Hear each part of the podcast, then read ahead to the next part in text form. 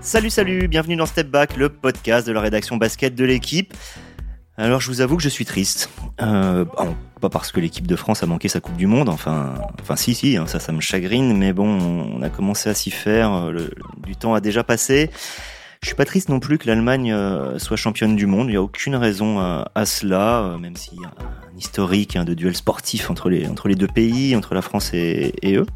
Mais euh, non, non, là au contraire, l'Allemagne mérite. C'est ce qu'on va voir justement dans, dans, cette émission qui va servir de bilan à, à la Coupe du Monde. Non, justement, ce qui me rend triste, c'est que cette Coupe du Monde soit terminée, tout simplement. Déjà parce qu'avec la, la toute-puissance de la NBA, on sait qu'on ne reverra pas les sélections au grand complet avant l'été prochain au JO de Paris et ça, c'est long, très long. Je vous avoue que j'ai envie quelques autres sports collectifs qui ont le mérite de se réunir au complet pendant les saisons de club. Ensuite, parce que ça a été une belle édition, très offensive d'ailleurs, on essayera de comprendre ce qu'il se joue en ce moment dans le basket international. Et c'est pour ça, euh, parce que c'est quand même relativement euh, peut-être technique, euh, précis, que j'ai redemandé au technicien qui était avec nous lors du dernier numéro de Step Back, à l'entraîneur Romain Leroy, assistant coach à Limoges et, qui joue les scouts pour le site Envergure, de, de nous rejoindre. Salut Romain. Salut, bonjour à tous. Alors Romain, tu seras accompagné euh, cette fois euh, par euh, Geoffrey Steins, qui est à ma gauche. Salut Geoffrey. Salut Xavier, salut à tous. Et par Amaury Perdrio, qui vient de boucler la Coupe du Monde à Manille. C'est d'ailleurs pour ça qu'il est à l'aéroport en attente d'un avion. Donc si jamais vous entendez quelque chose derrière lui, et eh bah ben, c'est très bien, ça, ça fera couleur locale, ça montre qu'on y est. Salut Amaury. salut tout le monde. Allez, début du game. Alors Amaury, justement, je te, garde. En préparant l'émission, je, je, voyais fleurir des, papiers de confrères qui, avaient tous évidemment senti venir l'Allemagne. Hein. On, aime bien se mettre un petit peu en avant quand on a été euh, précurseur. Alors tous ont tendance à ressortir des papiers euh, d'avant compétition sur le même thème. Attention, l'Allemagne a tout pour créer la surprise. Nous-mêmes, on peut rappeler qu'on leur avait mis trois étoiles juste derrière les quatre des USA et de la France dans les pronostics. Alors bon, on savait bien qu'elle n'avait gagné aucun titre euh, depuis 30 ans, depuis l'Euro 1993, mais euh, il se passait quelque chose. Alors, quand tout le monde annonce que vous êtes une surprise, que vous pouvez être une surprise, est-ce que vous l'êtes encore finalement? Ben, c'est assez curieux parce que on, imaginait quand même l'Allemagne un cran en dessous, hein, comme on l'avait écrit, parce que évidemment il y a les Américains, parce que au tout début de la compétition, le Canada nous avait fait forcément forte impression. Euh, ce qui est intéressant en, sortie de titre, c'est quand même ces Allemands qui nous disaient qu'entre eux, entre eux, voilà, ils parlaient euh, de cette éventualité du titre, euh, guidé notamment par Denis Schroeder. Mais entre eux, ils n'étaient pas non plus tout à fait convaincus. Ils savent chercher la médaille. Mais ce qui les a nourris sur cette compétition, c'est le bronze de l'Euro 2022 à domicile. Ça les a profondément vexés en fait d'avoir le sentiment de, contre-performer devant leur public euh, en estimant qu'ils auraient pu aller chercher la médaille d'or, qui aurait été d'ailleurs euh, voilà très très belle aussi euh, en écho à celle de, de 93. Et, et, finalement, ce qui leur a ce qui leur a voilà porté bonheur entre guillemets, c'est aussi la continuité dans cette équipe, puisque c'est une équipe largement reconduite par rapport à celle de l'Euro qui qui est venue en mission, on va dire, à Manille quoi et même par rapport à celle des quarts de finale des, des, JO, hein, puisque je crois que la moitié de l'équipe était déjà présente euh, en Asie à l'époque. Oui, en, en, 2021, on est on est déjà un peu sur sur l'émergence, parce que l'Allemagne finit huitième. Bon, c'est pas pas le classement qu'on peut espérer pour une nation, euh, de, de, en tout cas de l'envergure telle qu'on l'a connue aujourd'hui, mais c'est le classement d'une nation qui monte. 18e à la Coupe du Monde 2019, 8e au jeu, 3e à l'Euro, première à la Coupe du Monde. Est-ce qu'on peut demander mieux en fait en termes de progression? Oui, carrément. Euh, on va pas dire non plus que c'est l'avènement d'une sorte de génération dorée, hein, comme on avait pu en avoir avec l'Espagne, euh, la France, euh, par exemple. Là, on a des joueurs au fur et à mesure qui arrivent, qui sont des bons joueurs, mais bon, on n'avait pas non plus dit que c'était le, le, titre attendu de, de, depuis dix ans. Alors, qu'est-ce qui s'est passé, Romain, euh, dans cette équipe pour qu'on en arrive à ce niveau-là? Bah, déjà, il y, a, y, a, un truc très intéressant qui, qui, ressort un petit peu, et vous en avez parlé, qui est notamment les, le discours d'intention sur, le, sur, sur, les mecs, le fait qu'ils se soient fixés un objectif. Et euh, bon, je vais je vais pas enfoncer les portes ouvertes sur sur les grandes théories de, de préparation d'équipe, etc., etc. Mais quand le quand l'objectif commun arrive à dépasser la somme des égaux, les équipes performent. Donc ça, c'est une première chose. La deuxième, euh, l'équipe d'Allemagne, je trouve, a été très bien construite, admirablement bien coachée. Et, a su s'adapter un petit peu tout au long de la compétition pour déminer les pièges. Donc bah, tout ça, ça fait quand on met quand on met tous ces petits éléments bout à bout, quand physiquement ça va, quand il n'y a pas trop de casse ou qu'il n'y en a pas du tout, quand psychologiquement ça va, quand les résultats sont là et qu'on se retrouve finalement avec une équipe qui, monte en régime au fur et à mesure, bah, le, fait de performer, c'est la résultante de, bah, de la conjugaison de tous ces éléments-là.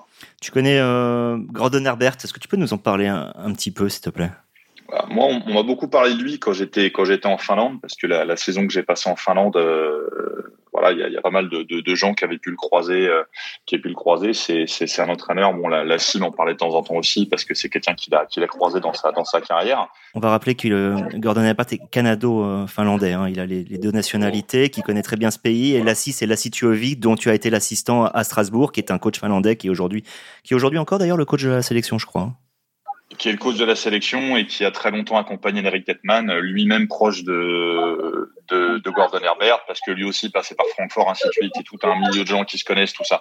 Gordon Herbert, entraîneur, entraîneur très exigeant, bon amateur de bière, on a pu le voir en conférence de presse également, mais euh, mais quelqu'un qui, euh, dans un management exigeant, sait laisser, laisser euh, de la liberté à ses joueurs et euh, quelqu'un qui, qui, a tendance à mettre le cadre avec un, une volonté de, de, performer sur des détails qui est très élevé, mais qui laisse les mecs s'exprimer dans ce cadre. Et c'est souvent ce, ce compromis entre intransigeance et liberté qui fait que bah, le jeu appartient aux joueurs, donc les joueurs font, font leur travail correctement et, et arrivent à au bout des choses. Juste un petit aparté, puisqu'on on parlait de, de, de Gordon Herbert, euh, c'était avec lui qu'avait commencé euh, Kenny Atkinson, euh, puisque quand il était joueur en France, un, petit meneur, on va dire, de Pro B, euh, sans, sans, méchanceté, et il a commencé avec Gordon Herbert, et aujourd'hui il est euh, numéro 2 des Golden State Warriors, derrière Steve Kerr, le sélectionneur américain. Donc voilà, je pense que ça montre un petit peu euh, ce qu'est Gordon Herbert euh, dans sa capacité à entraîner les hommes euh, derrière lui, avec lui, ou même plus loin que lui. Alors Geoffrey, la question qu'on est obligé de se poser, L'Allemagne, ça y est, a atteint un peu le Graal qu'elle s'était fixé, un titre international, un, premier depuis 30 ans, et donc un autre titre qui était beaucoup plus particulier, c'était celui de l'Euro 93, parce que c'était l'époque où Yougoslavie venait d'exploser, euh, les, Serbes ne pouvaient pas jouer, ils étaient sous embargo, c'était l'URSS pareil, donc il y avait aussi la recomposition Russie, Lituanie, Lettonie, Pays-Baltes, et donc là c'était particulier. Là, c'est vraiment l'aboutissement. Est-ce que cet aboutissement peut aussi donner, on va dire, un élan à ce pays? Est-ce que d'après toi, c'est l'Allemagne, c'est le hit d'une année ou ça va s'inscrire euh, dans la durée? Bah, Il y a assez peu de raisons de penser que ça soit euh, que pour une saison. Comme, comme l'a dit Amaury tout à l'heure, c'est le résultat d'une progression assez linéaire depuis même l'Euro 2017 où ils avaient fait un, joli quart de finale déjà à l'époque. Il y a, une base de joueurs euh, qui est là justement depuis cet Euro, euh, qui sont des trentenaires ou presque, euh, les Schröder, Voigtman, Thijs, Johannes Thiemann, tous ces joueurs-là qui, répondent déjà présents tous les étés, malgré certains qui peuvent avoir des saisons un peu plus longues en, NBA ou en Europe. Et puis ils ont été renforcés ces dernières années, bah, par exemple par l'émergence d'un joueur comme Franz Wagner, qui a encore fait bah, pas une Coupe du Monde magnifique parce qu'il a été beaucoup absent euh, en raison de sa blessure à la cheville, mais qui fait une phase finale euh, incroyable et qui joue un rôle prépondérant. Il est né, euh, rappelons qu'il est né en 2001. Oui. C'est-à-dire c'est l'année de naissance de euh, Théo Malédon, Kylian Hayes. On voit quand même que lui est très en avance sur son parcours international. On, on l'avait vu déjà à l'Euro l'année dernière faire, euh, faire de très belles prestations. Il a enchaîné sur une très belle saison avec Orlando. Et là, voilà, c'est dans la continuité de tout ce qu'il produit depuis, on va dire, 18 mois. Et puis Isaac Bonga, qui a été aussi intégré euh, sur cette compétition et qui a eu un impact notamment défensif hyper important. Donc ouais, j'ai du mal à voir pourquoi ce serait seulement l'histoire d'une année. Ils ont tout pour faire de super JO et ils ont tout pour durer au moins euh, jusqu'à un horizon, on va dire 2028, euh, quoi, euh, à, un très haut niveau. Et après, il faudra voir qui pourra accompagner cette génération, Franz Wagner, Isaac Bonga, voire Andreas Hopst, qui, reste un joueur un peu entre deux générations. mais, mais voilà, l'Allemagne a vraiment une belle base de travail, enfin même plus que ça, puisqu'ils ont un titre maintenant pour, pour valider tout ce qu'ils ont entrepris ces dernières années tu dis, euh, je vois pas qu'est-ce qui les empêcherait de, de rester. J'ai envie de dire que c'est parce que tout simplement le sport n'est pas écrit. Voilà, oui. La preuve, l'équipe de France qui est restée sur trois podiums, qui, qui s'est craché. Et justement, on est obligé de se poser la question. Alors, je ne sais pas qui voudra répondre. Prends la parole qui veut. Peut-être toi, Maury. En même temps, je dirige puisque tu, euh, tu as suivi l'équipe de France. Forcément, ce titre de l'Allemagne, qui n'était pas non plus une superpuissance, c'était pas euh, les États-Unis type Dream Team ou euh, la Serbie si elle avait eu compté Misic et Jokic. Quoi. Non, c'est vraiment autre chose ça, laisse encore plus de regrets à la France, non?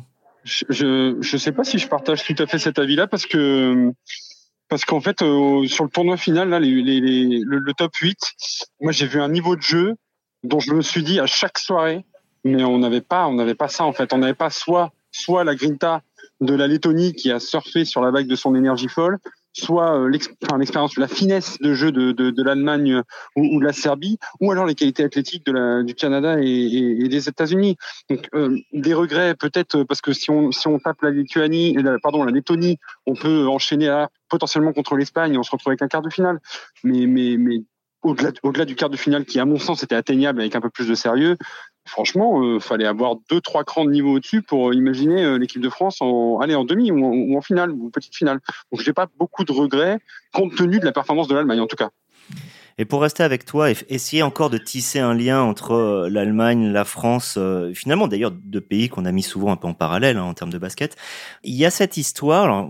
Tu vas me dire si je tire un peu, euh, si je c'est un peu tiré par les cheveux, mais là on a un coach donc euh, canadien, euh, un finlandais aussi un petit peu, qui, qui sacre l'Allemagne. Euh, il succède d'une certaine manière à Sergio Scariolo, qui est un coach italien qui a donné le titre européen et le titre mondial précédent à l'Espagne. Le coach qui a été élu coach de la Coupe du Monde, meilleur coach de la Coupe du Monde, c'est un Italien aussi, c'est Lucas Banchi. Alors Romain Leroy pour bien en parler puisque il était son assistant cette année. Lui, il coachait la Lettonie. Bref, avoir forcément un coach national à la tête d'une sélection, un coach issu du cru, est-ce que c'est pas un petit peu, euh, alors je sais pas quel est le mot, caduque peut-être, c'est-à-dire que l'équipe de France pourrait peut-être réfléchir, s'ouvrir les horizons. Ça veut pas dire prendre un étranger forcément, mais s'ouvrir les horizons quand on va changer à un moment d'entraîneur, peut-être en 2024, avant ou après les JO, suivant ce que décidera la fédération et le président de la fédération. Bah, moi, je suis, je suis plutôt d'accord avec cette euh, théorie-là. C'est pas la première fois hein, qu'on parle d'avoir un, entraîneur euh, étranger en équipe de France à terme, ou même on y a pensé pour les filles. Moi, ce, qui, ce que je trouve très intéressant, c'est qu'il y a une sorte de détachement euh, dans, dans, ce cadre-là. Quand ça arrive, le, le sélectionneur est détaché de l'émotion qui peut se saisir d'un groupe euh, dans le cadre d'une compétition internationale. Je prends l'exemple de Luca Banchi. Quand tu vois que la Lettonie est transfigurée par par ses supporters, par son état d'esprit, par par son jeu à la lettonne, lui, il met une patte qui est, qui est totalement détachée de cette identité-là et, et c'est à lui de s'en imprégner. Et donc je, me dis euh, bah, pourquoi pas, euh, pourquoi pas, euh, voilà, apporter cette touche étrangère, euh, que ce soit en équipe de France. Mais il me regardait le Canada. Le Canada, c'est un coach, c'est un coach espagnol avec au-dessus de lui. On a bien compris que son rôle était ultra, ultra dominant et prédominant. C'est celui de David Blatt au-dessus de Jordi Fernandez. Donc euh, oui, je pense que je pense que le point de vue extérieur devient nécessaire aujourd'hui dans, dans une n'importe quelle sélection et on peut même je peux même prolonger ta question plus loin. Est-ce qu'un jour les États-Unis ne vont pas se pencher sur cette question? Parce que les Américains ont cruellement manqué d'idées de, coaching FIBA et donc peut-être qu'un jour ils se décideront à avoir des conseils étrangers donc européens pour y arriver un peu mieux. Geoffrey, pas du tout d'accord, on dirait. Non, c'est pas que je suis pas d'accord, mais je suis pas sûr qu'ils auront l'humilité pour pour en arriver jusque là. Et après, par contre, là où je suis la question l'humilité. oui, oui, non, mais clairement, t'as raison. Mais là, je, là où je suis d'accord avec Amaury, c'est que la question mérite d'être posée, mais j'ai l'impression que en France, c'est quasi culturel parce que c'est quelque chose qu'on se pose quasiment, enfin, c'est une question qu'on se pose quasiment dans aucune sélection. Le volet. Euh, Il me semble que Jean-Pierre Suda avait dit à un moment que pour lui, ce serait un désaveu envers la DTN Exactement. que de que de faire ça. J'aimerais bien avoir ton avis. Alors, Romain, je sais que tu vas marcher un petit peu sur des œufs puisque euh, tu fais partie de, de, staff fédéraux euh, avec les jeunes l'été, donc forcément tu es lié à la DTN, mais je voudrais avoir ton point de vue quand même là-dessus. Alors moi, moi je suis je suis globalement extrêmement partagé puisque j'ai autant d'avis qui vont dans un sens que d'avis qui vont dans l'autre. Pour rebondir sur ce que dit Amaury, il y a quelque chose que je me plais à croire et que je me plais à dire et puis à répéter à qui veut bien m'écouter, que le basket c'est du clonage essentiellement. C'est-à-dire que les entraîneurs, leur métier, c'est de se former entre guillemets en permanence en regardant ce qui se fait quand, en termes de grandes tendances dans le jeu, dans la gestion. On ne gère pas les équipes aujourd'hui comme il y a 15 ans parce que les gens évoluent et parce que ben le, le, mon métier, mon cœur de métier, c'est de prendre un petit peu ce qui fonctionne chez les autres, de voir ce qui ne fonctionne pas non plus, puis de me créer mon concept en fait comme ça. Et c'est la même chose en fait dans les process de de, de, de développement d'équipe, c'est-à-dire que regardez ce qui se passe en NBA, le jeu NBA a constamment et perpétuellement évolué, et la référence c'est quoi? C'est l'équipe qui est championne, on veut la cloner. Le jeune joueur qui arrive à la draft, qui est drafté numéro un et qui a un impact générationnel, on va chercher un modèle comme lui. C'est-à-dire qu'il y a toujours cette répétition bon courage. aujourd'hui. Bah oui, non, bon courage, mais c'est quelque part, c'est pour le dernier, effectivement. mais, mais quelque part, le dernier, est-ce que s'il y a quelques années, Nowitzki n'est pas drafté, on se demande à quoi ça sert? Oui. euh, S'il a n'y a pas Nowitzki, est-ce qu'il y a Porzingis? S'il n'y a pas Porzingis, c'est ce qu'il y a Turner quelques années après? Et aujourd'hui, sans autant mettre les gens sur les mêmes points de comparaison, est-ce qu'il y a, est-ce qu'il y a Wembanyama de la même façon? C'est ce que je veux dire. Mm-hmm. Donc le clonage existe. Si le clonage se fait pour les joueurs, pour les façons de jouer, pour les choix techniques, tactiques et compagnie, il se fera forcément à un moment ou à un autre pour les entraîneurs. De la dire que les États-Unis franchiront pas, je ne sais pas. Le Canada, c'est un exemple intéressant. Sous l'impulsion de Steve Nash il y a quelques années, ils ont reconstruit totalement leur modèle de formation, leur modèle de développement du joueur et de la joueuse. Aujourd'hui, le Canada, sur les compétitions internationales jeunes, quand vous regardez sur les compétitions mondiales, sur continentales, au niveau du, du championnat nord-américain, c'est pas forcément ce qu'il y a de plus, euh, de plus révélateur, mais sur les compètes internationales, le Canada, garçon, fille, très souvent, c'est dans le dernier carré ou dans le top 5. Garçon, fille. Hmm. Parce que ils ont un modèle de formation aujourd'hui qui a évolué. Aujourd'hui, le Canada a un modèle de formation qui sort des joueurs NBA très régulièrement. Après, qui mettent un coach NBA ou un assistant coach NBA plus un mec référencé sur le très haut niveau mondial, parce que je considère David Blatt comme, comme une référence au niveau mondial, parce que on sait comment ça s'est passé avec Cleveland, mais c'est un mec qui a eu une carrière euh, énorme en Euroleague, qui pour moi est un, est un, entraîneur de, calibre euh, NBA ou ce que vous voulez, mettez-le dans le cas ce que vous voulez. C'est pas un hasard si cette architecture-là se fait comme ça. Euh, pour revenir sur la question de départ sur l'équipe de France, je suis parti sur 50 digressions. À l'époque, la rumeur disait que avant que Michel Gomez n'arrive, des liens avaient été créés avec avec euh, avec Pepou Hernandez notamment, que ça n'avait pas forcément abouti. On a eu le passage de Larry Brown dans un obscur rôle de conseiller. On n'a pas trop su donc comment, pourquoi c'est arrivé là. Donc, je pense qu'aujourd'hui, l'équipe de France, au niveau de l'étranger, elle doit intriguer.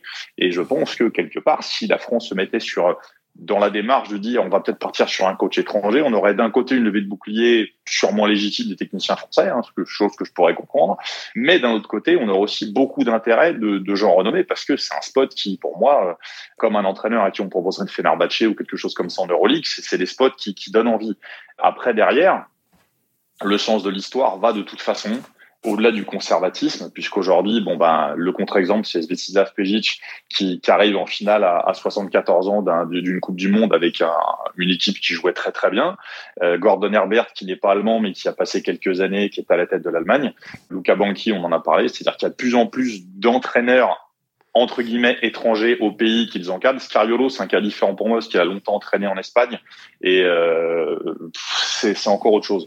Mais le, la question, je pense, même si elle n'arrive pas à une réponse concrète d'entraîneur étranger sur l'équipe de France, elle se posera un moment ou un autre de toute façon, puisqu'il faut aujourd'hui, pour gérer ces gens, quelqu'un qui soit rompu au basket de très haut niveau, que ce soit en Euroleague, mais également dans la capacité qui va, qui va y avoir à gérer des égaux et des personnes. C'est là où, pour moi, le travail que Luca a fait avec l'équipe de l'équipe de Lettonie est incroyable, parce que on va dire que la Lettonie et l'Italie, culturellement, c'est quand même deux pays très différents pense pas trop m'engager en disant ça, et que bah, dans la façon de gérer les choses et de s'imprégner du basket local tout en apportant sa touche, on était sur un équilibre euh, parfait. Pour Herbert, c'est un petit peu différent. Il est canadien, de culture anglo-saxonne aussi, dans un pays, l'Allemagne, qui est quand même sous influence anglo-saxonne, sous énormément d'aspects dans son basket. Donc, il y a peut-être aussi des choses qui sont faites par affinité, en plus du talent de, de gestionnaire du mec. Donc, je pense que chaque cas est spécifique, mais euh, la question inévitablement se posera. Ou si elle n'est pas répondue en tant que telle, doit se poser. Eh ben, t'as beau faire 12 digressions, je vais, je vais quand même euh, remettre une pièce dans la machine avec toi parce que il y a un point, t'as as, cité l'histoire du clonage, de, que les équipes se ressemblent. Ce qu'on a vu, t'as parlé aussi de, du haut niveau des demi-finales, enfin des, des quatre équipes parvenues en demi-finale. Les quatre demi-finalistes ont toutes tourné à plus de 92 points de moyenne sur le tournoi en 40 minutes, hein, rappelons-le, ce qui est quand même extrêmement élevé. Comment tu l'expliques euh, ça, cet aspect hyper offensif, sachant que j'ai pas eu l'impression non plus qu'on a eu des défenses permissives de, de ci de là. Hein. C'était pas, c'était pas ça.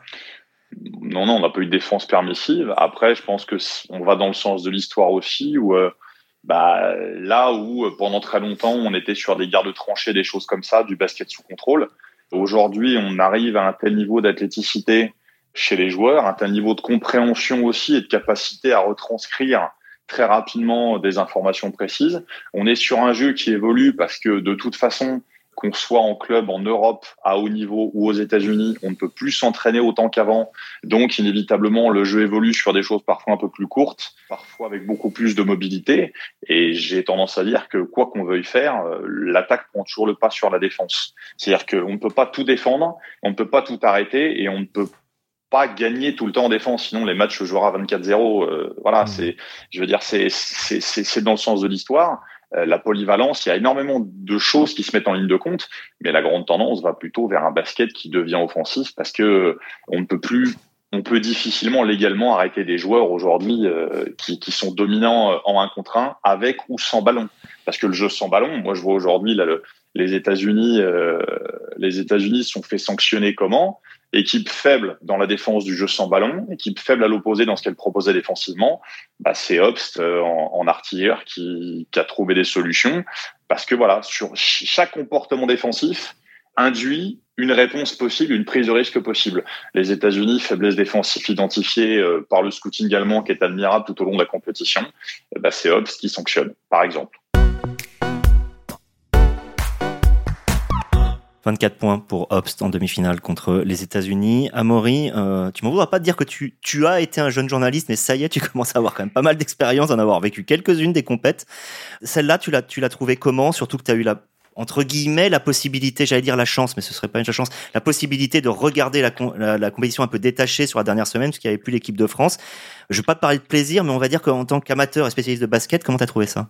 Bon, écoute, euh, je, je, prolonge un peu le propos de, de Romain. Ce qui était intéressant sur euh, sur cette compétition dans le jeu offensif, c'est qu'on on a eu des équipes qui ont beaucoup produit de, de jeux directs, où toutes les équipes étaient tellement s'acharner à, à, faire du switch sur, sur tous les, sur tous les pics qu'au final, euh, n'importe quel attaquant pouvait choisir le défenseur face auquel il voulait aller au panier ou jouer son duel avec beaucoup d'adresse.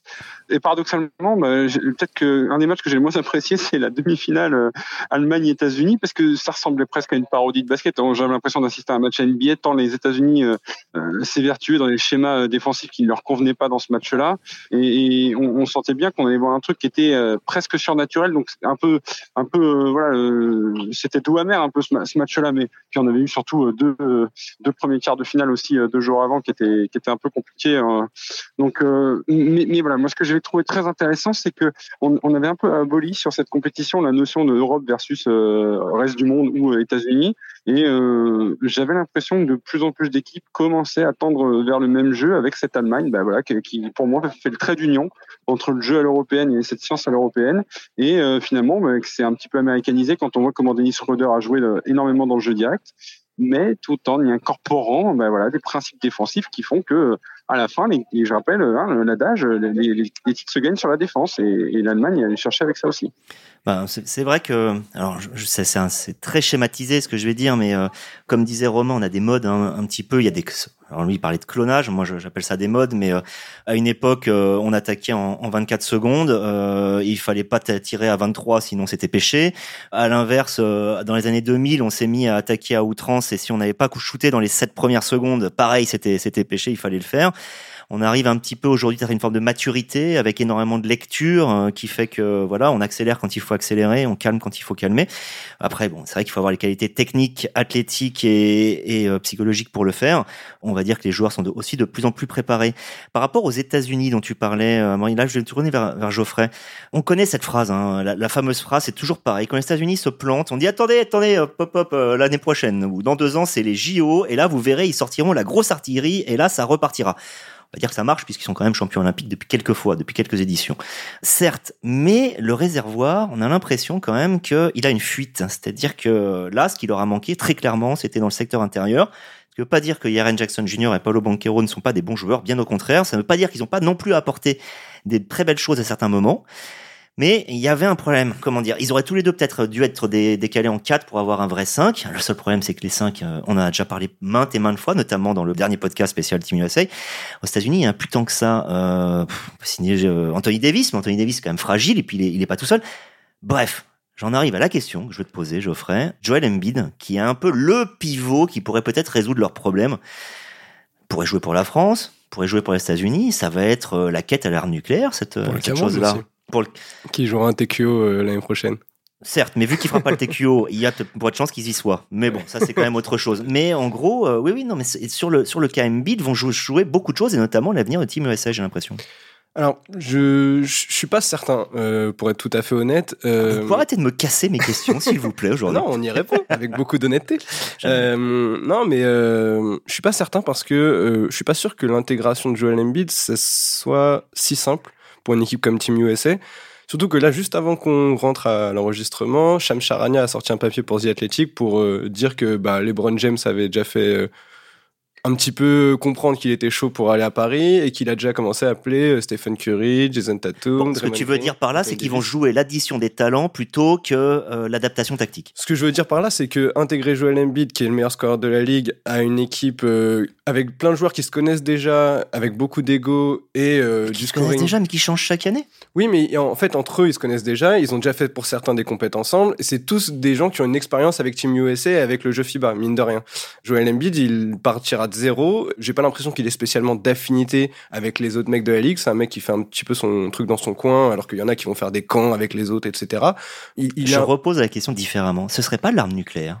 Ça serait l'arme nucléaire, mais je suis pas sûr que ça soit le gars le plus compatible avec euh, ce qu'il y aura autour de lui probablement en 2024. Et c'est là où, euh, bah, dans le dans l'article de Sham Charania, il parle d'un retour de Bama Debayo, qui était le pivot titulaire des États-Unis au JO de Tokyo, et ça a très bien marché comme ça. Mais même profil hein, quand même, c'est-à-dire euh, pas surdimensionné, bon passeur, bonne lecture du jeu, pas dominant non plus. Mais un vrai, euh, déjà un- une vraie culture du rebond par rapport, par exemple, à un Jaren Jackson Jr. qui finit la compète à euh, moins de 3 rebonds par match, ce qui est pour un pivot titulaire inconcevable dans, dans, dans un, enfin, dans n'importe quelle compétition. Et bon, c'est lié à son jeu à lui, c'est lié à, euh, la défense qu'a mise en place euh, Steve Kerr et, et ses adjoints.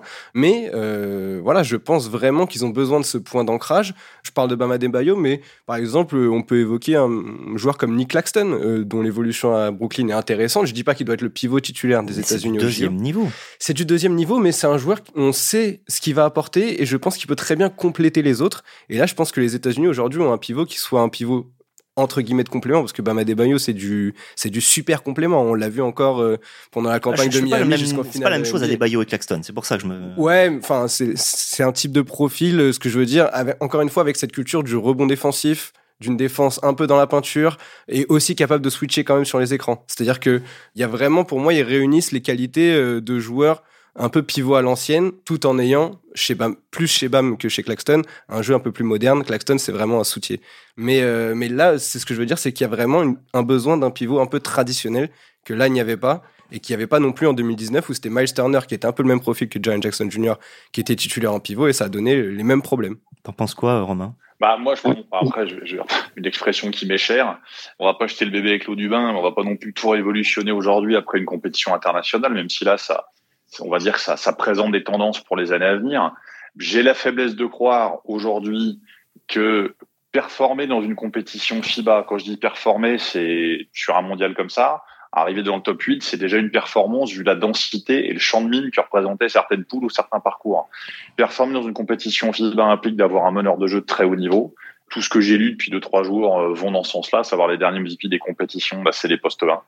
Est-ce que à un moment, le fait que le basket NBA soit parti, désolé pour l'anglicisme, énormément sur du positionless avec des joueurs très mobiles, etc., etc., on ne s'est pas écarté un peu plus du jeu FIBA? Je lisais ce matin une déclaration de Damien Lillard qui disait lui-même que bah, le jeu FIBA était quand même nettement plus compliqué à appréhender pour eux aujourd'hui parce que les règles étaient différentes, l'impact physique était différent et qu'effectivement, NBA, on mettait les points facilement, là où dans le basket FIBA, c'était plus compliqué.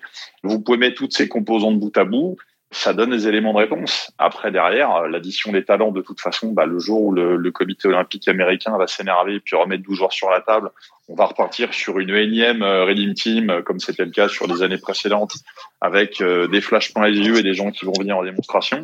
Sauf que bah, quand ça va compter sur les compétences internationales, on se rend compte que l'écart entre les gens n'est plus si important et que, ben, encore une fois, on peut toujours se dire, la Serbie avec Jokic en plus, etc., etc.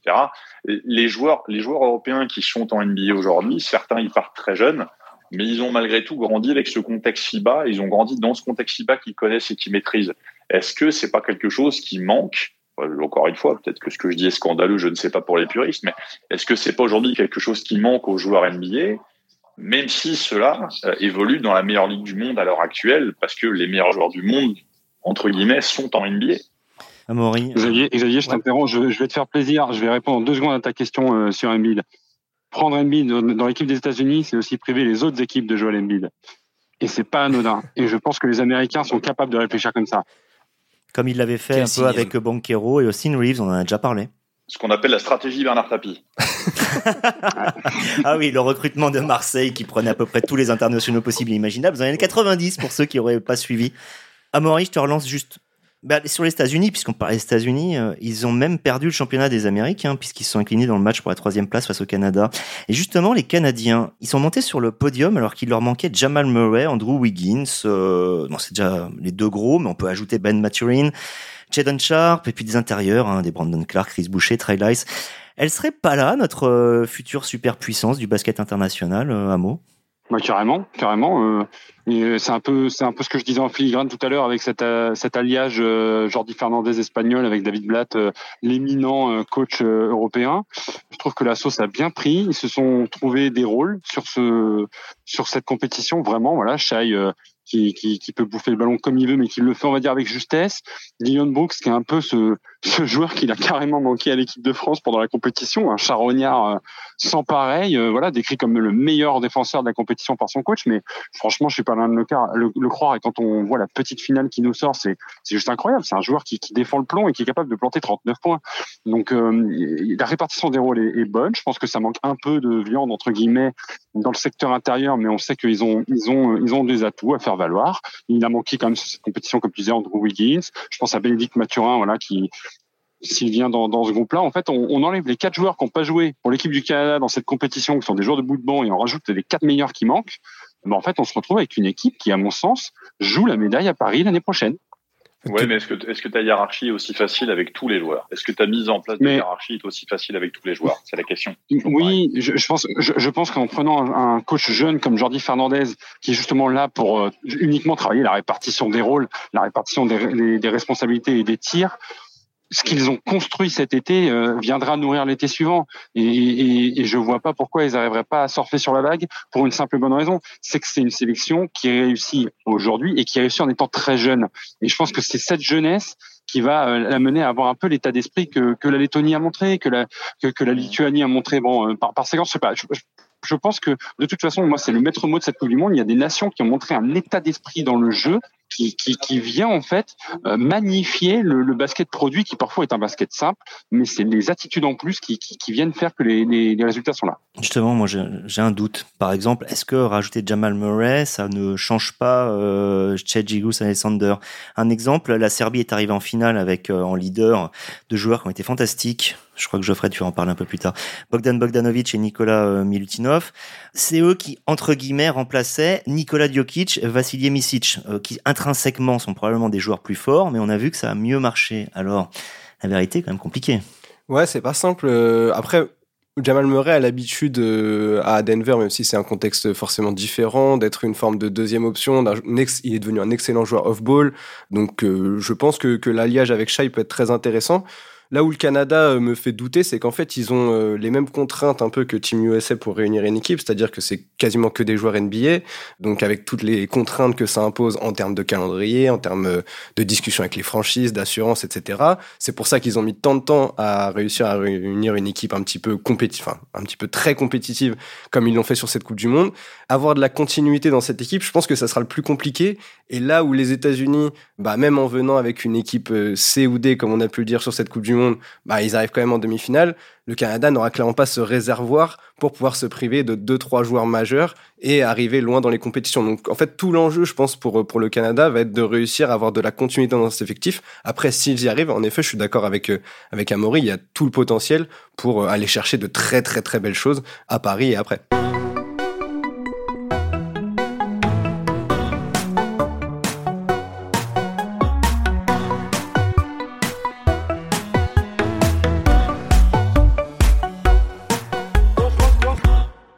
Alors pour conclure cette émission, puisqu'on parlait d'individualité, avoir, après avoir parlé beaucoup plus de basket, euh, de, de, de jeux collectifs auparavant, on va finir sur les individualités et je vais vous demander à chacun de désigner quel est euh, le joueur euh, qui vous a plu ou séduit, ça veut pas dire le meilleur, mais celui qui voilà a été un peu votre coup de cœur.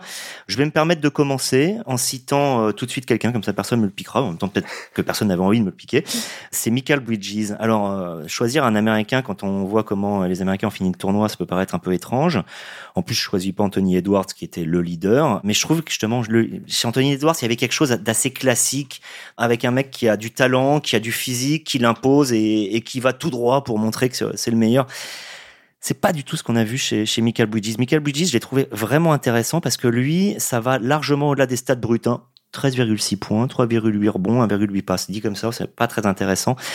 On est dans un mec qui fait 15 euh, sur 27 à 3 points, qui monte en puissance, 8 points au premier tour, 12 points au deuxième, 20 points en phase finale. Et puis, tout ce qui est au-delà des, chiffres, c'est un jeu. C'est-à-dire que j'ai rarement vu un Américain fitter aussi bien avec le basket international.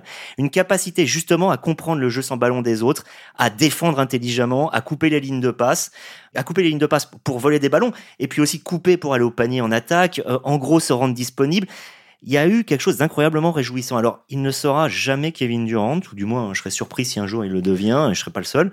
Mais je me dis que s'il faut construire quelque chose, et Steve Kerr l'a encore rappelé à la fin de la compétition, le plus dur avec les Américains, c'est qu'ils ne peuvent pas construire parce que chaque année, il faut se demander qui va venir. S'il y a un mec qu'il faut essayer de loquer, comme on dit, c'est-à-dire de l'avoir chaque année, je pense que c'est bien Michael Bridges. Je me permets juste une petite digression rapide, euh, mais très rapide, c'est promis. Michael Bridges, il sort d'une fac qui est connu pour être capable de former Villanova de manière régulière et pérenne Villanova, pour ne pas la citer, avec un excellent coach, des joueurs de très haut niveau, mais qui sont des role players de très haut niveau. C'est-à-dire que typiquement les joueurs dont vous avez besoin, hein, c'est insérer dans un collectif avec lesquels vous savez que dans l'essentiel des cas, vous n'aurez pas de mauvaise surprise. Et depuis que Baylor a été repris en main par son coach actuel, pareil, les joueurs qui sortent de Baylor, pour en avoir croisé quelques-uns dans ma carrière, c'est pareil. On sait ce qu'on a. Michael Bridges, c'est l'archétype du joueur qui sort de Villanova, qui est un role player de très haut niveau, qui ne tirera jamais la couverture à lui et qui fera tous les petits trucs nécessaires pour que l'équipe puisse performer. Ouais, bah d'ailleurs, à chaque fois qu'on parle de, lui, je, je, suis obligé de rappeler, on savait ce que valait Michael Bridges. Les Sixers l'ont pris à la draft, ils l'ont envoyé dans la seconde ailleurs, c'était à Phoenix à l'époque. Rappelons quand même qu'à Philadelphie, aux Sixers, euh, Madame Bridges, la mère de Michael Bridges, était la DRH à l'époque. Donc s'il y a bien un club qui savait normalement ce que valait le fils, c'était eux. Parfois, tout ça est incompréhensible. Amaury, quel est ton joueur coup de cœur? On va pas passer par quatre chemins. Il faut quand même peut-être mentionner le, le, MVP de la compétition, euh, à savoir euh, Denis Schroeder, MVP de la compétition. D'ailleurs, je voudrais dire que quand on quand on nous a annoncé à l'issue de la finale que Franz Wagner était le MVP de la finale, hein euh, tout le monde s'est regardé dans les tribunes de, que, que ouais ouais. Et Franz Wagner a été élu MVP de la finale. tout le monde s'est regardé dans les tribunes en se disant mais que se passe-t-il? Comment est-ce qu'on passe à côté de Denis Schroeder 26 points, mais pas que? Et c'est ça moi qui, qui, qui, vient qui vient faire le sel de sa compétition. On, on va surtout pas oublier que pendant la finale, il a éteint Bogdan Bogdanovic. C'est-à-dire que Dennis Schroeder finit meilleur marqueur de l'Allemagne, la porte vers le titre, mais en plus de ça, c'est chargé personnellement de défendre sur le meilleur joueur adverse qui n'a marqué que deux points en deuxième mi-temps. Ça, ça, ça, démontre à la fois son investissement dans cette compétition. On se souvient tous de son match catastrophique contre la Lettonie où finalement euh, vous avez droit à une petite annonce euh, de, de. Mais euh, un match, un, quart de finale catastrophique dont peu de joueurs se remettraient mentalement et, toute l'équipe a, poussé derrière lui. il faut mettre ça au bout d'une carrière qui est quand même faite de haut et de bas. Euh, rappelons que c'est un joueur qui n'a jamais réussi à durablement s'installer en NBA dans un rôle de, meneur ou de premier meneur dans, dans un 5 de départ. Je trouve que l'histoire de Dennis Schroeder, qui en plus de ça est adulé derrière par Gordon Herbert, qui réclame du respect pour ce joueur, qui, réclame finalement que ce joueur incarne le basket allemand au-delà de Dirk Nowitzki, ben je trouve que c'est hyper puissant. Et c'est finalement le, témoin de la réussite de l'Allemagne sur cette Coupe du Monde. D'ailleurs, je, je, précise, on a très peu parlé de Dirk Nowitzki dans cette émission, mais je trouve que c'est assez symbolique. Ce n'est pas un oubli, c'est juste que Dirk Nowitzki, ça fait du temps maintenant, et on voit bien que l'Allemagne est passée à autre chose. Geoffrey, toi ton joueur, j'ai plus ou moins révélé qui ça allait être. Ça peut être soit euh, Bogdanovic, soit Milutinov en même temps. C'est à toi de choisir. Ça sera Bogdan Bogdanovic, déjà joueur euh, magnifique à voir jouer, euh, que ce soit en, NBA ou, ou, en FIBA, c'est toujours un, immense plaisir de le voir sur un parquet. Et il fait une magnifique Coupe du Monde, une Coupe du Monde de leader. On a parlé de l'échec de la Serbie à l'Euro. Lui n'y était pas, de, cette, de cet échec de cette Serbie qui était menée par par Jokic et Micic. Et là, il a, il a cornaqué cette équipe avec euh, beaucoup d'intelligence. Comme le dit très bien Maury, euh, Schroeder a, a fait en sorte de l'éteindre. Il a, il a même pas en fait eu de ballon, de munitions dans cette deuxième mi-temps. Je crois qu'il prend deux shoots sur la deuxième mi-temps euh, de la finale. Mais presque, je, mets presque ça à son crédit dans le sens où bah, il, a, il a accepté cette situation, il a vu que Schroeder était en mission sur lui, il s'est dit on va jouer des 4 contre 4 à côté, et ça a permis par exemple à un joueur comme, euh, comme Avramovic d'exploser dans cette deuxième mi-temps qui finit à 21 points, euh, après euh, il prend complètement feu à un moment pour ramener cette équipe de Serbie et s'offrir un, un vrai money time, et je trouve que c'est à mettre au crédit de Bogdanovic son côté leadership, il a senti que cette deuxième mi-temps était pas forcément pour lui, était pour quelqu'un d'autre, il n'a pas hésité à laisser la lumière à quelqu'un d'autre, et ça, c'est très très fort, je trouve, en termes de confiance que ça donne à ses coéquipiers, de confiance dans son groupe. Et, c'est un beau message, je trouve, que ça envoie pour la suite de cette équipe de Serbie, qu'on reverra du coup au JO parce qu'ils ont un, spot de, qualification directe. Et là, en effet, ça sera très intéressant, on en a déjà parlé maintes et maintes fois, de voir comment va s'organiser tout ça, avec probablement Nikola Jokic, euh, même si peut-être qu'il sera plus intéressé par ses chevaux en juillet que, que par l'idée de gagner un or olympique, avec Misic et comment euh, toute cette mayonnaise va pouvoir prendre avec ces trois joueurs formidables, comment ils vont pouvoir s'organiser pour euh, mettre leur talent au service de cette équipe et d'une équipe qui a un vrai potentiel pour faire quelque chose de très grand là aussi? C'est marrant, moi, Bogdanovic, il me fait penser à un joueur, pas grand monde peut-être se souviendra, même parmi nous, euh, Milenko Tepic. C'était un arrière euh, du partisan. C'était pas un joueur majeur dans le sens, euh, voilà, c'était pas un énorme joueur, mais, je me souviens que c'est lui qui organisait les échauffements de l'équipe avant l'Euro. C'est-à-dire que c'était le genre de mec guide. parce que des leaders à la, à la Anthony Edwards, c'est-à-dire le plus productif, celui à qui on donne le ballon au moment où ça compte, oui, mais les, ceux qui dépassent largement ça, dont on sent que c'est dans le mental, dans ce qu'ils insufflent à l'intérieur d'une équipe, Bogdanovic, c'est quand même du très, très, très haut niveau. Et on va finir avec toi, Romain, qui est ton joueur coup de cœur Je vais pas être très original de par, de par ma, ma filiation euh, en tant qu'entraîneur, mais moi, je resterai sur, euh, sur Zagars. Le, le, joueur surprise de l'équipe surprise, on va dire, de manière. De Arthur Zagars, meneur de la Lettonie meneur de la Lettonie, voilà exactement, euh, qui termine sa, sa, compétition avec des, des chiffres euh, plus que plus que solides. Le record, euh, le record de passes décisives sur un match pour pour finir, et puis bah, quelque part qui qui montre tout ce que j'aime voir chez un meneur de jeu, un côté un côté général sur le terrain, parfait relais du coach, capable de mettre des tirs, capable d'impliquer ses coéquipiers et puis qui est le premier à donner l'exemple euh, dans le sacrifice, dans, dans ces choses-là. C'est pas forcément nécessairement un grand défenseur, mais il a toujours fait le job et toujours fait ce qu'il fallait pour. Si j'avais juste à, à, minorer un petit peu, je parlerais de son adresse au lancer qui était parfois euh, parfois parfois à revoir, mais globalement voilà, si c'est la seule chose qu'on a à retenir sur le sur le parcours du joueur, c'est surprenant parce que on, est sur quelqu'un bon qui, qui fait partie de de, de ces joueurs euh, lettons qui sont exportés en Espagne assez jeunes qui est issu de, de, de l'école de Badalone, qui a fait un passage en Allemagne euh, à Braunschweig. Euh, désolé pour l'accent. Euh, il y, a, y, a, y a quelques il y a quelques temps, il y a un petit peu plus d'un an. Braunschweig, club possédé par Denis Schroeder. Comme quoi. Voilà, bah, comme quoi tout se recoupe. Mmh. Et puis je savais pas, tiens d'ailleurs, et qui était cette année, cette année en, en, en, Lituanie, en championnat lituanien avec des avec des stats honorables, mais sans que ce soit pour autant euh, le joueur qu'on attendait euh, à ce niveau-là euh, nécessairement cette, cette année. Toi, tu le connaissais? Je l'avais déjà vu passer moi sur des sur des compètes internationales jeunes un petit peu. Puis on en a un petit peu parlé avec mes collègues du, du, du, mes collègues d'envergure là ces, ces derniers temps. C'était c'est un joueur qui avait été suivi en jeune. Certains de mes collègues avaient l'œil sur lui depuis depuis U16. Bon, moi un petit peu moins, je l'avoue aussi, mais euh, bon, il a fait, c'est un joueur qui a fait deux championnats d'Europe U16, dont un en étant N-1, qui était, euh, qui était pas, pas forcément le plus, le, le, celui qui s'est le plus mis en valeur, mais euh, bon, voilà, sa première campagne U16 réellement sur sa catégorie d'âge a vite été intéressante et c'est un joueur en U16, en U18 qui était, qui était prédominant. Donc, on pouvait espérer quelque chose, mais de là exploser un petit peu à la face de l'Europe et du monde comme il l'a fait cet été, bah, c'est une belle surprise. Et euh, je pense qu'il y, a de belles choses devant lui. Alors, est-ce que c'est un profil qui peut arriver en NBA Bon, ça commence à s'enflammer un petit peu aujourd'hui, je ne sais pas. Par contre, c'est un joueur qu'on trouvera, à mon sens, très rapidement sur du sur du très haut niveau européen, parce que ce qu'il a montré euh, en termes de maîtrise, de savoir-faire et de, de capacité à porter une équipe, avec autour des joueurs, autour de lui des joueurs qui sont pas forcément tous les plus faciles à gérer pour en avoir croisé au moins un. Voilà, c'est plutôt quelque chose de quelque chose d'intéressant. Pas de nom?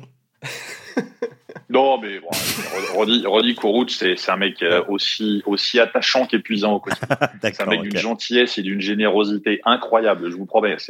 C'est un mec d'une gentillesse extraordinaire, mais qui peut vraiment fatiguer parfois. Et mais c'est le genre de mec qu'on aime avoir avec soi parce que quand il est dans l'équipe d'en face, ça, ça peut vite poser des problèmes quand même mmh. parce qu'il a une capacité à vous faire dégoupiller qui est qui est euh, bon voilà, il l'a montré à plusieurs reprises, mais moi je, je rebosserai avec lui euh, tous les ans s'il fallait parce que j'ai vraiment, vraiment, vraiment passé un bon moment avec le bonhomme. Mais par contre, effectivement, au quotidien, pour lui comme pour ses coéquipiers, c'est pas tous les jours facile. Sans dire qu'il soit pénible, mais il est, il est un petit peu, un petit peu fatigué. Les fameux attachants. Hein j'ai deux enfants. ouais, on est, on est, on est vraiment là-dedans. Mais bon, son, il m'a filé son maillot en fin de saison et euh, il est en bonne place dans ma collection. C'est un mec que j'apprécie énormément et je suis très heureux de ce qui, ce qui leur est arrivé de manière globale. Rodion Kuruc, hein, pour euh, qui était l'ailier euh, titulaire de la Lettonie, si jamais, voilà. Donc entraîné par Lucas Banqui, dont Romain était l'assistant cette année. Zagars, on va tout, juste dire ça. Il jouait dans un club lituanien qui n'était pas le Zalgiris. Ouais, c'est ça, mais qui est donc qui est un bon, bon club en plus, hein, mais bon, qui n'est pas le Zalgiris, donc fatalement c'est le deuxième niveau euh, lituanien, et qui euh, voilà n'avait pas de club en début. Alors est-ce que c'était volontaire ou pas, je ne sais pas. Est-ce qu'il sentait le truc venir et qui euh, devrait signer plutôt là pour un club de Euroleague, même si c'est pas sûr qu'il y joue, il pourrait être prêté. Il y a euh, voilà un journaliste lituanien, je ne me souviens pas de son nom, ça ne se fait pas de ne pas citer ses, ses confrères. Voilà qu'il annonce peut-être au. C'est les belles histoires de la Coupe du Monde. C'est il y a plein de belles histoires dans une Coupe du Monde. C'est pour ça qu'on a encore une fois adoré la suivre. Comme on j'ai adoré vous écouter, messieurs. Merci beaucoup. Merci Geoffrey. Merci à tous. Merci Romain. Et merci, pour l'accueil. Ben avec plaisir. Et à une prochaine. Merci à Maury aussi. Bon retour, bon vol. Euh, en espérant que tu arrives à te reposer un peu dans l'avion. T'as le temps euh, avant de revenir pour un podcast, puisque là on va faire un petit mois d'arrêt et on reviendra, ou peut-être un peu moins, on verra avec euh, mon acolyte Gaëtan de la Folie, pour revenir pour la NBA. Allez, à bientôt. Ciao, ciao.